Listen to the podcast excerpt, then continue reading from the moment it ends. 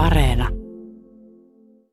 Oikeastaan suurin monimuotoisuus on just näissä matalisrannoissa, siellä missä valo pääsee pohjaan asti ja kasvit ja levät pystyy kasvamaan. Tämä on ihan vanhaa tietoa. Ja valtamirissähän näin tapahtuu koralliriutoilla ja muualla, että se täysikuu vaikuttaa siihen niiden lisääntymiskiertoon. Se on tullut tietenkin tuota tiedeyhteisöstä tämmöinen esitys siitä, että tämä 30 prosenttia, se nyt ainakin jossain määrin pysäyttäisi tätä luontokatoa. Tässä, että suojellaan monimuotoisuutta, niin siitä voi olla semmoinen hyvin varma ja on semmoinen rauhallinen olo, että tämä menee oikein, että tämä ei kaduta meitä koskaan. Ehkä kävi näin, että kuningas Maunu Erikin poika ja kuningatar Blankka purjehtivat 1300-luvulla Turunmaan saaristossa. Sitten kuningatar halusi välillä päästä maihin jalottelemaan. Ja saadakseen hienon seurueensakin mukaan, hän kehitti idean kauneuskilpailuista, jotka pidettäisi saaren korkeammalla kohdalla. No seurue lähti sitten juhlaasuissa liikkeelle, kiipesi korkeammalle kohdalle. Kuningatar siinä pohdiskeli aikansa ja lopulta yllättäen heittää täräytti kultakruununsa mereen. Ja totesi sitten hämmästyneille joukolle, että rantakalliolta näkyvä maisema oli kauneinta, mitä hän oli koskaan nähnyt. Ja niin tarinan mukaan saari sai nimen Gulkruuna, kultakruunu. Tässä yksi versio tarinasta, jota on helppo kertoa matkailijoille kesäisen Gulkruunan maisemissa. Totta ainakin on se, että kaunista on edelleen, kun liikumme nyt lähes 700 vuotta myöhemmin Gulkruunan saarella, Paraisten kunnan ja Nauvon alueella, Saaristomeren kansallispuisto tuntumassa.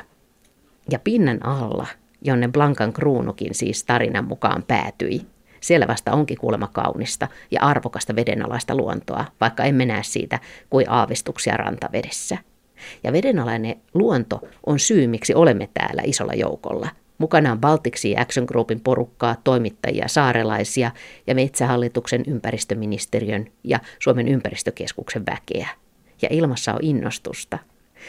Tänne ollaan nimittäin perustamassa merkittävää vedenalaista suojelualuetta, 4800 hehtaaria. Siitä on tulossa Saaristomeren suurin yksityisten ihmisten perustama merensuojelualue. Nyt on hyvä hetki tähän vedenalaisen luonnon suojeluun, koska nyt tiedetään aivan toisella tavalla kuin ennen, mitä pinnan alla on, Velmu-tutkimusohjelman takia. Metsähallituksen luonnonsuojelupäällikkö Anu Riihimäki on ollut mukana tässä Velmussa vedenalaisissa sukelluskartoituksissa vuosien varrella. Nyt me seisoskelemme luontopolun päässä eteläisillä rantakallioilla. Ja Anu Riihimäki nostaa käteensä rantavedestä siihen huuhtoutuneen rakkohaurun, siis entiseltä ja paljon tutummalta nimeltään rakkolevän, erään Itämeren avainlajeista. Joo. Joo, eli tässä on nyt aika tämmöinen tyypillinen kova ranta, mikä on jossain määrin vielä avoin, eli tämä on semmoinen alue, missä rakkohauru viihtyy hyvin ja tota, tosiaan tästä rannalle ajautuneesta rakkohaurusta voidaan nähdä, että sitä on myös tuolla veden alla. Tästä itse asiassa, kun tätä katsoo tätä rakkohaurua, niin tästä näkee, että tämä on sellainen pikkusen aallolle avoin paikka, sillä tämä rakkohauru tosiaan pystyy kasvamaan vähän erilaisena riippuen siitä, missä se kasvaa. Että tällaisilla avoimilla rannoilla niin se jää aika lyhyeksi ja nämä sekovarret on tällaisia aika kapeita. Ja sille ei ole tässä niin kuin varren keskellä semmoisia ilmarakkoja, mistä se on saanut nimensä, vaan sen tyyppisiä rakkohauruja löytyy sitten noilta äh, suojasilta rannoilta. Eli ne kasvaa paljon pidemmiksi ja varret on leveämpiä ja sitten niillä on ne kelluttavat ilmarakot.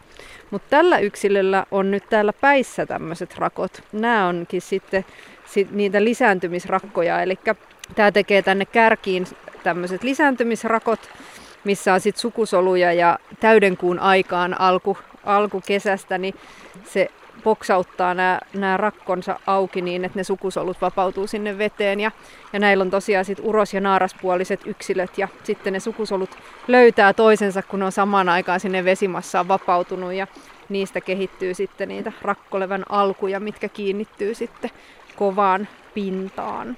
Siis toi on jännittävää, että sä voit katselemalla sitä kädessä olevaa rakkohaurua päätellä myös, että minkälaiset kasvuolosuhteet. Silloin tietenkin ihan loogista mm. nyt, kun sanot. Mutta sitten myös toi täydenkuun aikaan. Eikö se sun mielestä jotenkin, se, sekin on kauhean loogista, mutta eikö se nyt ole aika ihmeellistä, että näinkin tapahtuu? On se aika ihmeellistä, että miten se luonto tietää, että, että on täysikuu ja miten se tietää, että on just se täysikuu, jolloin on aika päästä ne sukusolut il- sinne veteen. Että Onko tämä uutta vai vanhaa tietoa tämä? Tämä on ihan vanhaa tietoa, että tämä on ollut jo pidemmän aikaa kyllä meillä tiedossa. Ja valtamerissähän näin tapahtuu koralliriutoilla ja muualla, että se täysikuu vaikuttaa siihen niiden lisääntymiskiertoon. Tiedetäänkö tästä rakkohaurusta paljon? Onko tätä tutkittu paljon? On tutkittu, joo. Tiedetään tosi paljon ja tiedetään siitä, että, että minkälaisen elinympäristön se muodostaa, muodostaa muille tämän seassa eläville katkoille ja siiroille. Ja sitten on erilaisia päällysleviä ja muita, että tämä toimii tämmöisenä avainlajina muille. Se on Itämeressä eräs tärkeimmistä ja myöskin se on merkki siitä, että miten vesialue voi, että miten sen rakkohaurut voi, eikö niin? Joo, kyllä. Ja sitten rakkohaurun alakasvurajaa on pidetty tämmöisenä vedenlaadun-indikaattorina. Eli mitä syvemmälle se kasvaa, niin sen syvemmälle tunkeutuu valo, eli sen kirkkaampaa vesi on. Niin ja toi on, niin kuin sanoitkin, toi on myös sitä, niin semmoista niin kuin lastentarhaa, missä sitten ne kalanpoikaset viihtyy. Joo, ja sitten myöskin osa kaloista käy kutemassa tänne rakkohaurun suojiin, ja siellä tosiaan sitten ne kalanpoikaset on turvassa saalistajilta. Oletko sä päässyt näkemään täysikuun aikaa, kun nämä lisääntyy? Me oltiin tota, sukeltamassa istuttaa itse asiassa meriajokasta kansallispuistoon, niin silloin meillä oli tarkoitus, että yritetään katsoa ja yritetään jopa kuvata se, mutta sitten todellisuus tuli vastaan ja tajuttiin, että ei se ehkä ole mahdollista meidän, meidän kameravälineillä ja näillä No, no mutta näkyy, näkyykö sitä jotenkin siinä vedessä? Ei sitä edes näkynyt. Mutta sen sijaan sä oot ollut mukana sukeltamassa tässä Gulkruunan vesistö, vesistöissä ja mukana kat- kartoittamassa näitä, näitä, tätä vedenalaista monimuotoisuutta. No joo, valitettavasti nykyään en enää tämänhetkisessä työssä pääse, pääse tuonne kentälle kuin harvoin, mutta olen aikaisempina vuosina kartottanut paljonkin ja tehnyt sukelluskartotuksia. Itse ehkä enemmän läntisellä Suomenlahdella, mutta, mutta on täälläkin tullut, tullut sukellettua. Kuvaile, minkälainen fiilis täällä on esimerkiksi ollut, kun sä oot veden. Mitä täältä on jäänyt veden tuolta pinnan alta mieleen? Tällä merialueella, niin täällähän on noita hiekka-alueita, hiekkapohjaisia rantoja, missä on tosi hienoja meriajokas niittyjä ja sitten tietysti nämä rakkolevä-rannat ja, ja sitten mitä noille tuommoisille jyrkemmille kivikkorannoille, niin siellä on hienoja punalevä-yhteisöjä ja isoja sinisimpukka-esiintymiä. Täällä on niitä meriajokas-alueita. Puhuit just, että olette myös istuttamassa meriajokasta. Siis sitäkin tehdään, että ennallistetaan vedenalaisia maisemia ja yritetään parantaa sitä tilannetta. Miltä, minkälainen kasvi se meriajokas on ja minkä takia se on niin arvokas? No se on myös eräänlainen avainlaji, eli se tarjoaa elinympäristöä muille, muille lajeille ja se on semmoinen, saattaa kasvaa metrin mittaiseksi, ehkä jopa pidemmäksikin, semmoinen ruohomainen kasvi. Se muodostaa tosi hienoja niittyjä hiekka-alueilla ja alueilla, missä on tota, sellainen veden vaihtuvuus, ettei sinne kasannu rihmaleviä ja muita, niin siellä se muodostaa hienoja niittyjä ja tosiaan rehevöitymisen myötä niitä on, on kadonnut niitä esiintymiä, niin me ollaan eti, eti, etsitty semmoisia historiallisia esiintymiä, eli missä niitä on joskus sata vuotta sitten ollut, ja jos niitä ei ole enää siellä ollut, niin nyt tänä vuonna on sitten koitettu käydä siirtoistuttamassa sellaisille alueille, mistä ne on hävinnyt. Ja, ja viime vuonna pilotoitiin ja tänä vuonna näytti siltä, että ne meidän viime vuoden istutukset oli onnistunut tosi hyvin, että siellä oli pieniä, pieniä meriajokas alkuja sitten useita kymmeniä niillä alueilla, mihin oltiin istutettu. Miten veden alle istuttaminen onnistuu? Miksi ne lähde liikkeelle sieltä? No ne otetaan juurineen ja ne istutetaan juurineen sinne sedimentin sisään. Eli se on vähän niin kuin riisipellolle riisiä istuttaisi. Onko mä kuvittelen, että meriajokas niityn yli uiminen on niin kuin, että se näyttää tosi hienolta, noin kuin sä kuvailit sen. Onko se tosi hienon näköinen? On se tosi hienon näköinen. Että kyllä mä, ja niitä voi nähdä ihan snorklaamallakin. Että kyllä mä suosittelen kaikille, jotka hiekka, hiekkaisilla vesialueilla liikkuu, niin he heittää snorkkelin päähänsä ja käy kurkkaamassa mitä siellä on, niin voi yllättyä positiivisesti.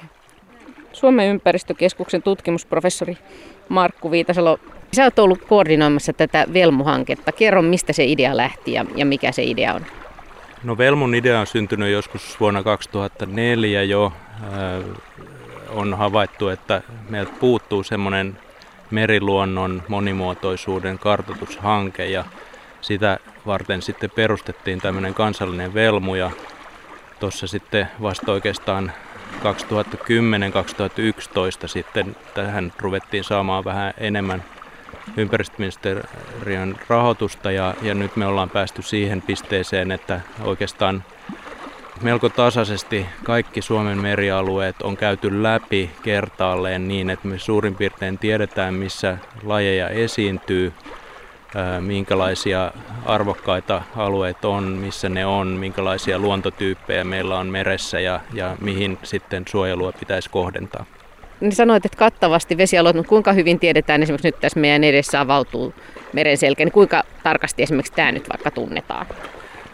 No eihän joka paikka ikinä tulla tarkasti kartottamaan. Tässä, missä me istutaan, niin sattumalta juurikin tässä edustalla Velmu on tehnyt sukelluslinjoja ja tästä tiedetään melko hyvin tämä peruslajisto ja, ja sitten täällä ympäristössä on myös tehty semmoisia nopeita videointeja, joista nähdään pohjan laatu ja pääasialliset lajit. Mutta sen lisäksi sitten voidaan näiden aineistojen perusteella tehdä semmoisia tilastollisia malleja, joissa sitten saadaan ikään kuin ennuste sille, että missä lajit esiintyy ihan niidenkin alueiden ulkopuolella, missä, missä on ö, fyysisesti käyty. Eli kohtuullisen hyvä käsitys on, mutta edelleen tietenkin aina, aina niin kuin tarkennetut kartoitukset tuo lisätietoa ja, ja varsinkin silloin, kun halutaan jotain suojelupäätöksiä tehdä, niin niitä alueita pitäisi sit tutkia melko, melko tarkastikin, jotta tiedetään sitten varmasti, että missä ja minkälaisia lajeja ja elinympäristöjä ja luontotyyppejä siinä kyseisessä paikassa sitten tarkkaan ottaen asustaa. Niin, tästä tuli nämä video, videokartoitukset ja sitten sukellukset, sukelluslinjat. Onko ne, ne päätavat? Joo, kyllä. Eli äh, videokartoitukset on sellaisia joissa tuommoisella pienehköllä moottoriveneellä tai itse asiassa isolla avoveneellä kuljetaan pitkin Suomen merialueita ja, ja sitten aina vähän väliä lasketaan semmoinen vedenpitävä kamera lähelle sitä pohjaa ja sitten ajetaan noin minuutti. Sen jälkeen nostetaan se ylös ja sitten jälkikäteen tulkitaan siitä videolta sitten, että mitä, mitä niitä siellä on. Ja tällaisia on nyt tehty jo noin 150 000 paikasta Suomen merialueella. Mutta sitten kun halutaan se tarkempi lajitieto, niin sitten täytyy mennä ihan oikeasti sinne katsomaan fyysisesti sitä lajistoa. Sen tekee ammattitaitoinen tutkimussukeltaja, esimerkiksi Metsähallituksen porukoita. Ja tota, he pystyy siellä veden alla ollessaan niin semmoista linjaa sukeltaessaan niin määrittää ihan silmin jokaisen lajin, mikä aina määräalalta löytyy ja sitten kirjoittaa siellä veden alla semmoiseen valkotauluun sitten ne lajit ja, ja sitä kautta sitten se tieto karttuu. Kun sä alo- aloitit tässä Velmu-ohjelmassa, niin sanon nyt suoraan, että olisit ikinä uskonut, että tämä on nyt onnistunut näin hyvin, tämä homma, kuin missä nyt ollaan? Joo, uskoin. Totta kai. Kyllähän eihän sitä lähetä tappiomielialalla, että totta kai pitää uskoa niin kuin voittoon ja, ja nyt, nyt niin kuin me ollaan päästy hyvin pitkälle. Tässä voi sanoa, että ehkä tämmöisiä merkittävimpiä saavutuksia tämän yleisen luontotiedon lisääntymisen lisäksi on, että, että sitten näistä tiedoista, yksittäisistä havainnoista on laadittu just näitä malleja, niiden perusteella sitten tämmöisiä luontoarvokarttoja.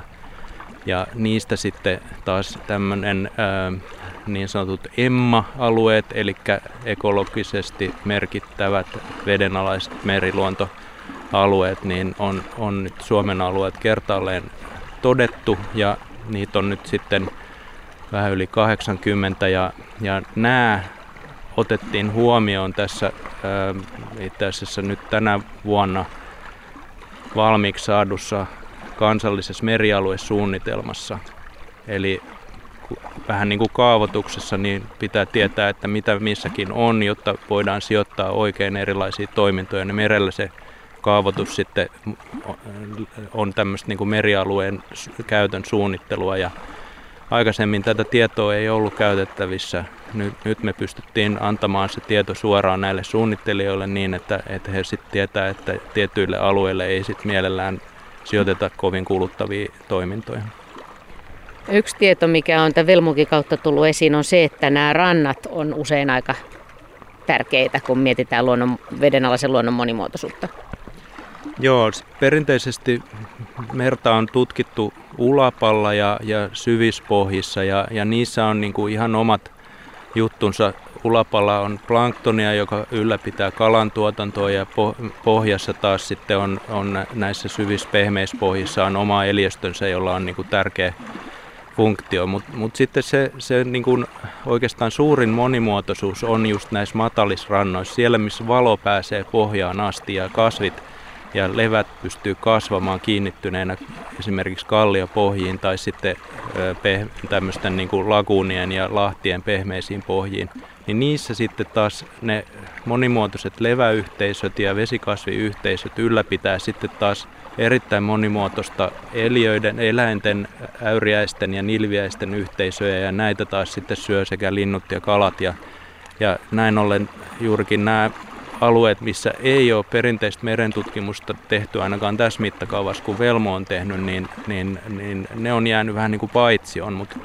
tämän, tämän tutkimuksen myötä nyt sitten ollaan, ollaan saatu juurikin tästä valosasta matalasta vyöhykkeestä huomattavasti lisää tietoa ja, ja sen, sen mä katson niin kuin tämän työn suurimmaksi arvoksi. Laivamatkalla tänne niin tuli esiin paitsi tämä, että tämä Velmo on maailmanlaajuisestikin ainutlaatuinen hanke ollut, mutta myös se, että nyt itse asiassa maailmanlaajuisestikin on kartotettu tätä ja arvioitu tätä vesiluonnon monimuotoisuutta. Joo, tämmöisiä niin kuin tosiaan koko maailman meret kattavia tutkimuksia on tehty, jossa on esimerkiksi arvioitu sitä, että kuinka suuri osa koko maailman merien pinta-alasta on semmoista häiriötöntä ja, ja sitäpä ei nyt enää ole kovin paljon. Niitä on noin 13 prosenttia kaikista meristä. Ne sijoittuu lähinnä tuonne Tyynemeren keskustaan tai sitten Antarktiksen ympärille alueelle. Ja vastaavasti on, on tehty niin kuin globaaleja tutkimuksia, joissa sitten on todettu, että suojelualueet, sitten kun niitä saadaan perustettua, niin ne tukee itse asiassa kaikkia kolmea tärkeää asiaa, mitä, mitä tässä nyt ihmisten ehkä kannattaisi pyrkiä suojelemaan tai saamaan aikaan. Ne suojelee biodiversiteettiä, ne tuottaa ruokaa tai lisää sitä ruoantuotantoa, mitä maailman meristä riippuvasti ihmiset tarvitsee ja sen lisäksi ne myöskin tukee ilmastonmuutoksen hillintää, koska nämä elävät ja toimivat ekosysteemit niin pystyy myöskin silloin sitomaan parhaiten hiiltä, kun niissä on terveitä elinympäristöjä paljon terveitä leväyhteisöjä ja erilaisia vesikasveja ja meriruohoja. Markku Viitasalo, niin onko se niin toiveikas Itämeren vedenalaisen luonnon monimuotoisuuden suojelun suhteen, että nyt kun meillä on kaikki tämä tieto, mitä hetki sitten ei vielä ollut, että sitä käytetään nyt hyväksi? Joo, kyllä tämä niin kuin kulkruna esimerkki ja, ja juuri se, mitä, mitä Saara Kankaan rintakin kertoi tästä kalastuskunnan hyvin innostuneesta asenteesta tähän suojeluun, niin mun mielestä se kertoo siitä, että hyvin monet ihmiset on, on niin kuin ymmärtänyt, että me kaikki voitetaan siinä suojelussa, voitetaan sekä luonnon kauneudessa että pitkäaikaisesti niin kuin luonnon Itämeren toimivuudessa. Neuvotteleva virkamies ympäristöministeriöstä Penina Lanket.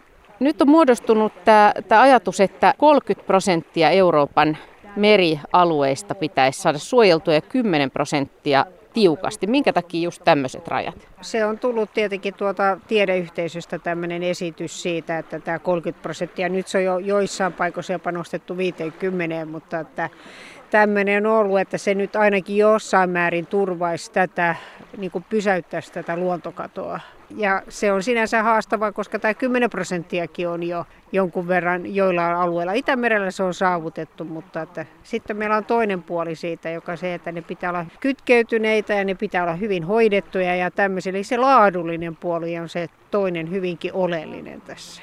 Sinä olet pitkään ehtinyt olla tässä suojelutyössä mukana, niin miten hahmottaisit tätä matkaa näitä, näitä vuosia, että miten tämä on muuttunut, tämä ajattelu Itämeren ja merten suojelun suhteen? Joo, pitkään on ollut ja tota, kyllähän se on tietenkin velmutyö ja tuotu silloin, kun aloitin työtä, niin eihän meillä ollut merestä kuin joistain tutkimusalueiden, missä esiintyy hieman rakkoleva ja meillä ei ollut oikeastaan minkäännäköistä tietoa, että mitä tuolla veden alla on. Niin nythän meillä on, me on ihan toisessa sfääreissä ja ei sitä voi olla muuta kuin iloinen ja tyytyväinen ja toivoa, että kaikki, tämä jatkuu vielä kymmenkertaisesti tämmöinen ponnistus, mitä on tehty. Että... Se on helppo ymmärtää, että vedenalaisen luonnon monimuotoisuuden tutkiminen on paljon vaikeampaa kuin tätä pinnan päällistä. Mä muistan joskus aikana jossain merentutkimuksen oppikirjassa sanottiin, että, että se on pitkään vähän semmoista, kun menisi kuuma ilmapallolla pilvien päälle ja pudottelisi sieltä koppaa ja sitten yrittäisi päätellä, että mitä, minkälaista on elämä maan päällä. Mutta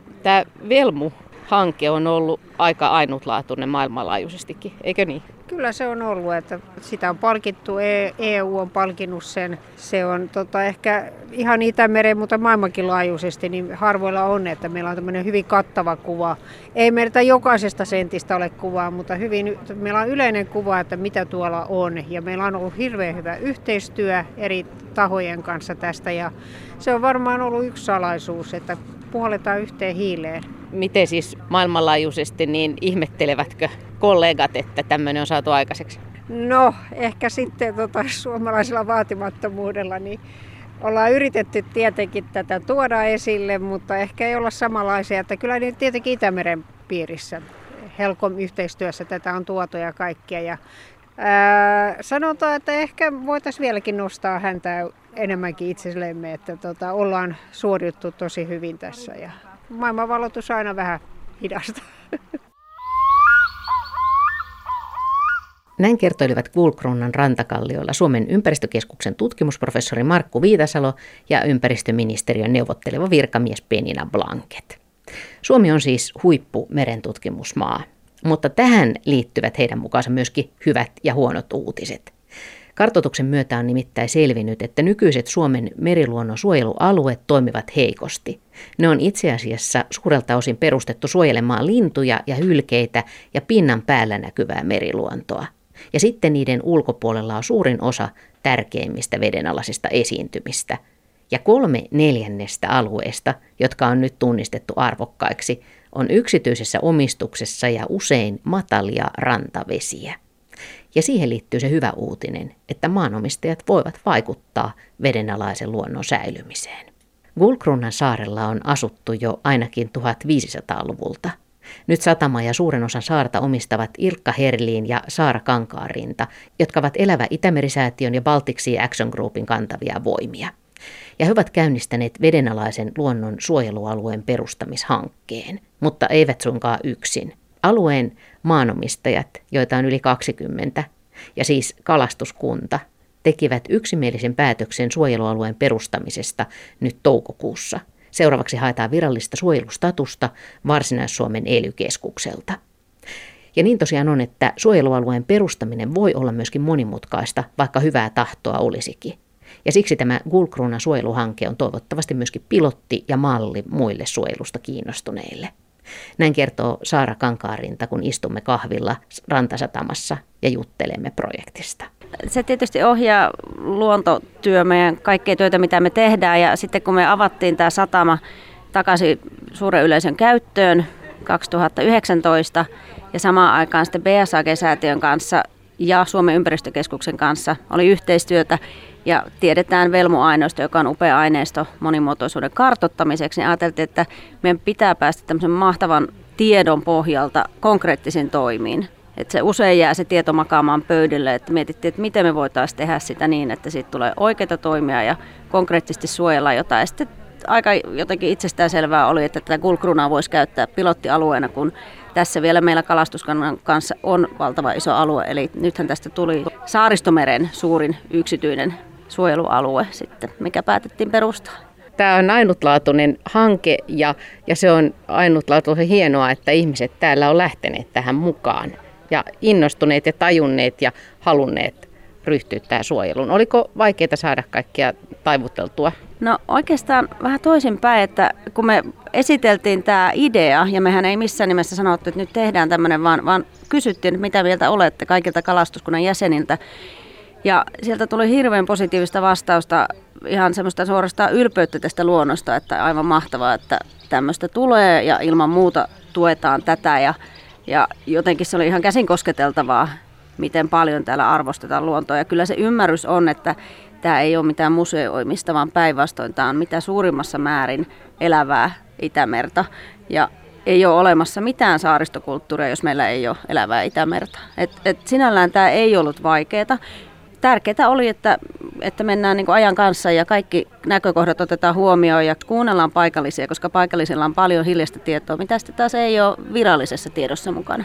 Jos itse haluaa ryhtyä samanlaiseen hankkeeseen, niin tämä teidän esimerkki on nyt sillä lailla myöskin tallennettu, että tämä on tarkoitettu oppaaksi ja että tätä kautta voi, voi itsekin ryhtyä suojelemaan itselleen rakkaita vedenalaisia luonnon alueita. Niin minkälaisia vinkkejä sulla on, että miten siinä pitää edetä? No me tosiaan toivotaan nyt, että suojelupolku on selkeä tästä eteenpäin ja BSAG-säätiön sivulta löytyy sitten ihan Elävä Itämeri-hankkeen myötä nämä suojelupolkuaskeleet, miten edetä. Mutta sitten semmoisia ehkä tapavinkkejä voi just sanoa, että, että kannattaa kuunnella kaikkia ja osallistaa kaikkia. Se yhteistyö on tosi tärkeää. Minkälainen sun oma fiilis on ollut tästä? Että onko tullut semmoinen voimaantunut olo, että asioihin voi vaikuttaa? On. Kyllä se, mä näen niin paljon raporttia ja tiekarttaa ja ohjelmaa ja strategiaa työssäni myös luonnon suhteen, mutta kyllähän se, niiden on muututtava teoiksi. Muuten ne on arvottomia. Että mikään ei vielä paperilla ole pelastettu. Niin kyllä tässä on tullut tosi voimaantunut olo ja aina voi, osa ympäristötyöstä voi olla semmoista jopa, että jos tehdään kapeasti, niin voi ajatella, että tuota, vaikka ilmastotyö saattaa olla semmoista, että loppujen lopuksi onko se luonnon monimuotoisuudelle jopa heikentävää. Tämmöisiäkin asioita on nähty, mutta tässä, että suojellaan monimuotoisuutta, niin siitä voi olla semmoinen hyvin varma ja on semmoinen rauhallinen olo, että tämä menee oikein, että tämä ei kaduta meitä koskaan. Ja onhan siinä se ylisukupolvinen ajatus kyllä, että sitten omat lapset ja siitä eteenpäin saisi nauttia tästä vielä paremmassa kunnossa kuin me.